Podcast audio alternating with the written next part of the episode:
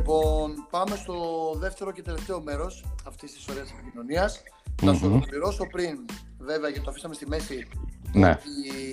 Φτάσαμε στον Μπερναμπέου, φτάσαμε στην πηγή, δεν ήπιαμε νερό, καθυστερήσαμε στο μετρό. Οπότε βρήκαμε ένα εισιτήριο αντί για τρία και καταλήξαμε να τρώμε ταύρο σε ένα μαγαζί που μου το είχε προτείνει και ο κορυφαίος των κορυφαίων δημοσιογράφος, ο Βασίλης Σκούντης, που ξέρει την Ισπανία στα δάχτυλα, έτσι. Ναι, εντάξει, τουλάχιστον πήρατε λίγο το feeling της Ισπανίας, αυτό μπορέσετε να μπείτε στο γήπεδο. Εκτός άρενα. Λοιπόν, οπότε, αυτή την εποχή, για να πάμε λίγο σε σένα, στην τελική ευθεία, είσαι σε κάποιο talent show, αν δεν κάνω λάθος, στο Just the Two of Us, σωστά? Ναι, είμαι στο Just the Two of Us. Να προπονείς. Ναι, κάνω τον coach. Αυτά που λέγαμε πριν για τους coach που πρέπει να έχουν επίστοση χρόνου. Κάνω τον coach της πηγής DVG, της Ολυμπιονίκης μας.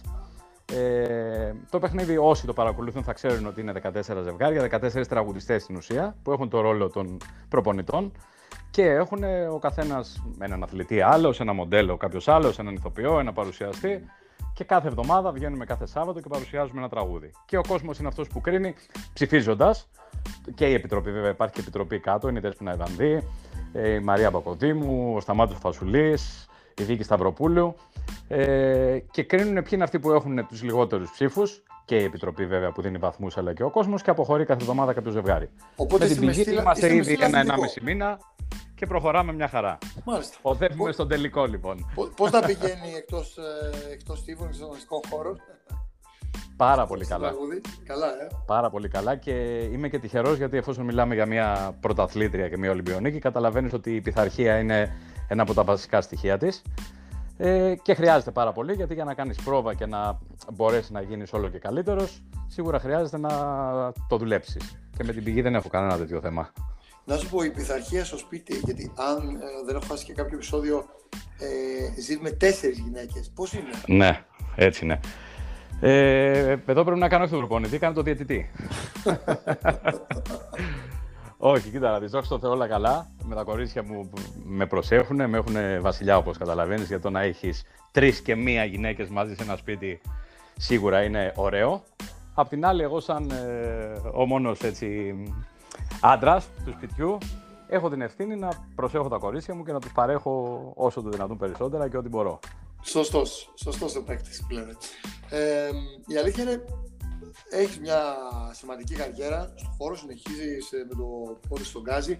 Πόσο οραματίζεσαι για τη ζωή σου τα επόμενα χρόνια? Ποιους στόχους έχεις θέσει προσωπικούς? Αν και ξέρεις, είναι λίγο σχετικό τα επόμενα χρόνια με ό,τι βλέπουμε. Ναι. Και μπορεί να υπολογίσεις το αύριο, αλλά εν πάση περιπτώσει. Ναι, όντως, επειδή η καθημερινότητα έχει γίνει πια άγνωστη, να πω, δηλαδή δεν ξέρουμε τι μας ξημερώνει αύριο, να χτυπάμε ξύλο. Το βασικό που θέλω να έχω είναι υγεία, πάνω απ' όλα εγώ, η οικογένειά μου και όλος ο κόσμος, βέβαια.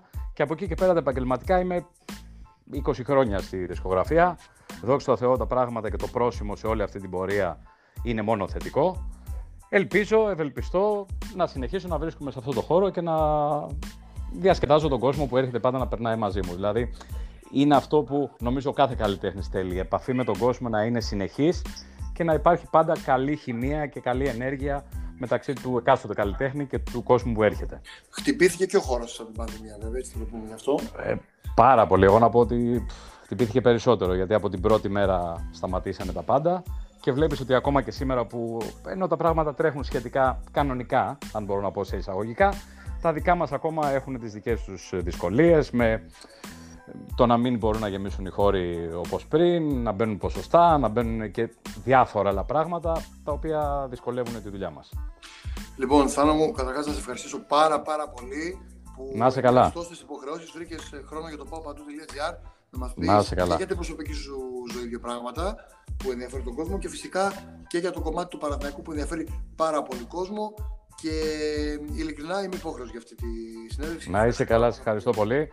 Υγεία και σε σένα και σε όλους όσους μας ακούνε, που είναι αυτή τη στιγμή το πιο σημαντικό. Και ας ελπίσουμε όλα να έρθουν σε μια κανονική κατάσταση και στη ζωή μας, αλλά και στην παναθηναϊκή ζωή, εγώ να πω, να επανέλθουμε στην κανονικότητα. Να επανέλθουμε σε κούπες, σωστά. Λοιπόν, να είσαι καλά. Να είσαι καλά.